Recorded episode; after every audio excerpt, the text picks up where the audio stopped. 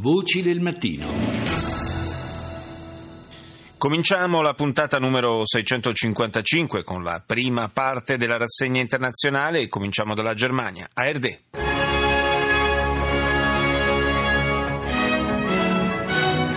Guten Morgen, meine Damen und Herren. Willkommen zur Tagesschau. La decisione della Corte federale d'appello sul bando degli immigrati provenienti da sette paesi islamici firmato da Donald Trump arriverà a breve. Il provvedimento sospeso da un giudice federale all'esame della Corte di San Francisco dopo il ricorso presentato dall'amministrazione Trump. Nuove purghe da parte del governo turco sono 4.464 i dipendenti pubblici, metà dei quali impiegati al Ministero dell'Istruzione, che ieri sono stati licenziati con l'accusa di avere legami con organizzazioni terroristiche. Ankara ha rimosso o sospeso più di 125.000 dipendenti pubblici a partire dal fallito golpe dello scorso luglio. Angela Merkel ottiene un inaspettato endorsement in vista delle elezioni del 24 settembre da parte del presidente del partito di governo polacco, Jaros- Jaroslav Kaczynski. Una svolta strategica per Varsavia, preoccupata per le dichiarazioni anti-NATO e pro-Putin di Donald Trump. La cancelliera tedesca, in visita in Polonia, parlando dell'Unione Europea, ha detto che al suo interno non esiste un club esclusivo in cui non possano entrare gli altri Stati membri. Al Jazeera. العفو الدولية تكشف عن إعدام النظام السوري 13 ألف معتقل في سجن صدنايا وتدعو الأمم Amnesty International ribadisce l'accusa al regime siriano di aver ucciso 13.000 detenuti nel carcere di Sednaia e chiede alle Nazioni Unite di indagare. L'Ayatollah Khamenei dichiara che una risposta agli attacchi di Trump nei confronti dell'Iran arriverà nel fine settimana. Intanto il presidente Rouhani sottolinea che l'accordo sul nucleare è nell'interesse di tutti. L'autorità nazionale palestinese e Hamas criticano l'adozione da parte della Knesset, il Parlamento israeliano, di una legge che toglie la terra ai palestinesi per destinarla ai coloni ebrei. Andiamo in Canada, Global News. Tonight, monster tornadoes touch down. It's getting closer Giganteschi tornado si sono abbattuti sulla Louisiana negli Stati Uniti, particolarmente colpita New Orleans, dove si registrano diversi feriti oltre a danni agli edifici, circa 10.000 le abitazioni rimaste senza energia elettrica. Il governo canadese stanzierà 372 milioni di dollari canadesi per aiutare l'azienda aerospaziale Bombardier nello sviluppo di nuovi velivoli. Si tratta di un finanziamento che verrà suddiviso in quattro anni. Le associazioni dei giornalisti insorgono contro il capo della Casa Bianca accusandolo di distorcere la realtà dopo che Donald Trump ha presentato una lista di 78 attentati che sarebbero stati sottovalutati dai media. Nel lungo elenco Trump ha messo insieme tragici attacchi riportati dai media di tutto il mondo insieme a eh, eventi di minore, di minore portata. L'elenco inoltre è pieno di errori e non cita alcun fatto relativo a Israele. CCTV. 各位好，这里是中央电视台新闻频道，清晨五点，欢迎走进本节的新闻直播间。Il segretario generale delle Nazioni Unite, attraverso il suo portavoce, ha criticato la legge con cui il Parlamento israeliano legalizza gli insediamenti di coloni in territorio palestinese. Questo progetto, ha spiegato, va contro le leggi internazionali. Negli Stati Uniti l'attenzione è puntata sulla Corte d'Appello federale di San Francisco, chiamata a decidere sulla sospensione dell'ordine esecutivo del presidente Trump sullo stop degli ingressi in America per i cittadini di sette stati musulmani.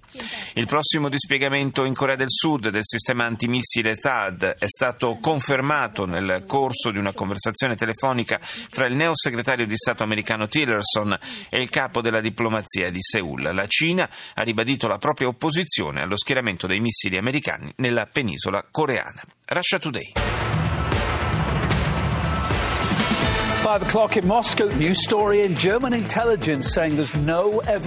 L'intelligence tedesca dice che non ci sono prove che la Russia si stia immischiando nella politica nazionale. La precisazione arriva dopo che Berlino ha ripetutamente bollato la Russia come minaccia. Sommosse e scontri sono esplosi nelle banlieue parigine mentre un poliziotto è stato incriminato per aggressione sessuale nei confronti di un giovane uomo di colore e altri tre sono accusati di aggressione aggravata.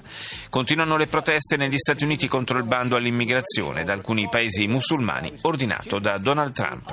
E chiudiamo questa prima parte della rassegna con NBC. Tonight, blown away, a ferocious tornado outbreak strikes New Orleans in areas devastated by Katrina. Un violento tornado colpisce New Orleans e le zone già devastate dall'uragano Katrina, emergenza in tutta l'area. Il bando per l'ingresso in America appeso a un filo, attesa in queste ore la decisione della Corte federale d'appello sull'ordine esecutivo del presidente Trump. Ago della bilancia, drammatica maratona in congresso lunedì notte con i senatori democratici che hanno tentato di bloccare la nomina di Betsy DeVos a ministro dell'istruzione. Oggi il voto del vicepresidente Mike Pence per superare il pareggio dei voti e far passare dunque la nomina. Ecco che cosa vorrà dire, dice NBC, per il futuro delle scuole americane. Infine, il potere della pasta, la storia dello chef Bruno Serato, originario di Verona, e della sua missione in California per sfamare i bambini poveri. CNN. This is CNN Newsroom live from Los Angeles and London. Ahead this hour.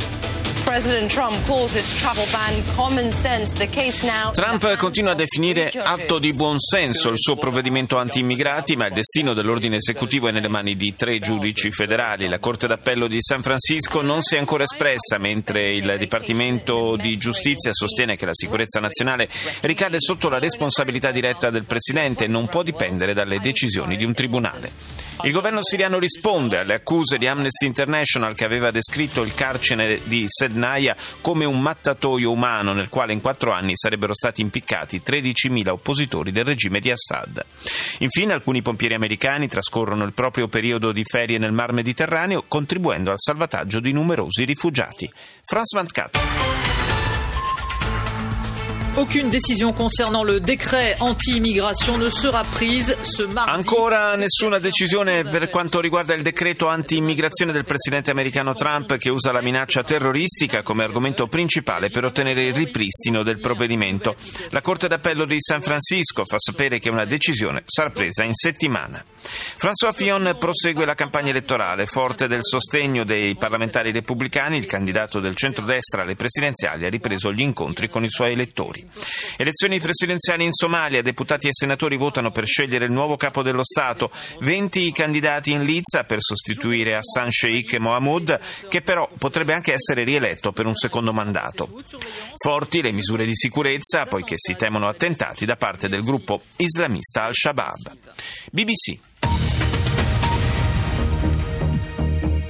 The latest headlines from BBC News. I'm Lobu Diseko.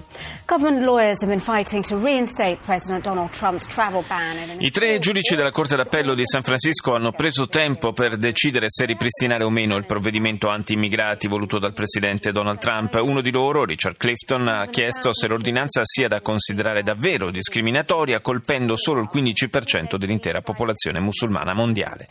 Più di mille soldati dell'esercito brasiliano stanno controllando le strade della città di Vitoria nello Stato di Spirito Santo dopo tre giorni di sciopero della polizia che ha causato una grave ondata di violenze. Secondo i media locali 17 persone sarebbero morte in scontri armati.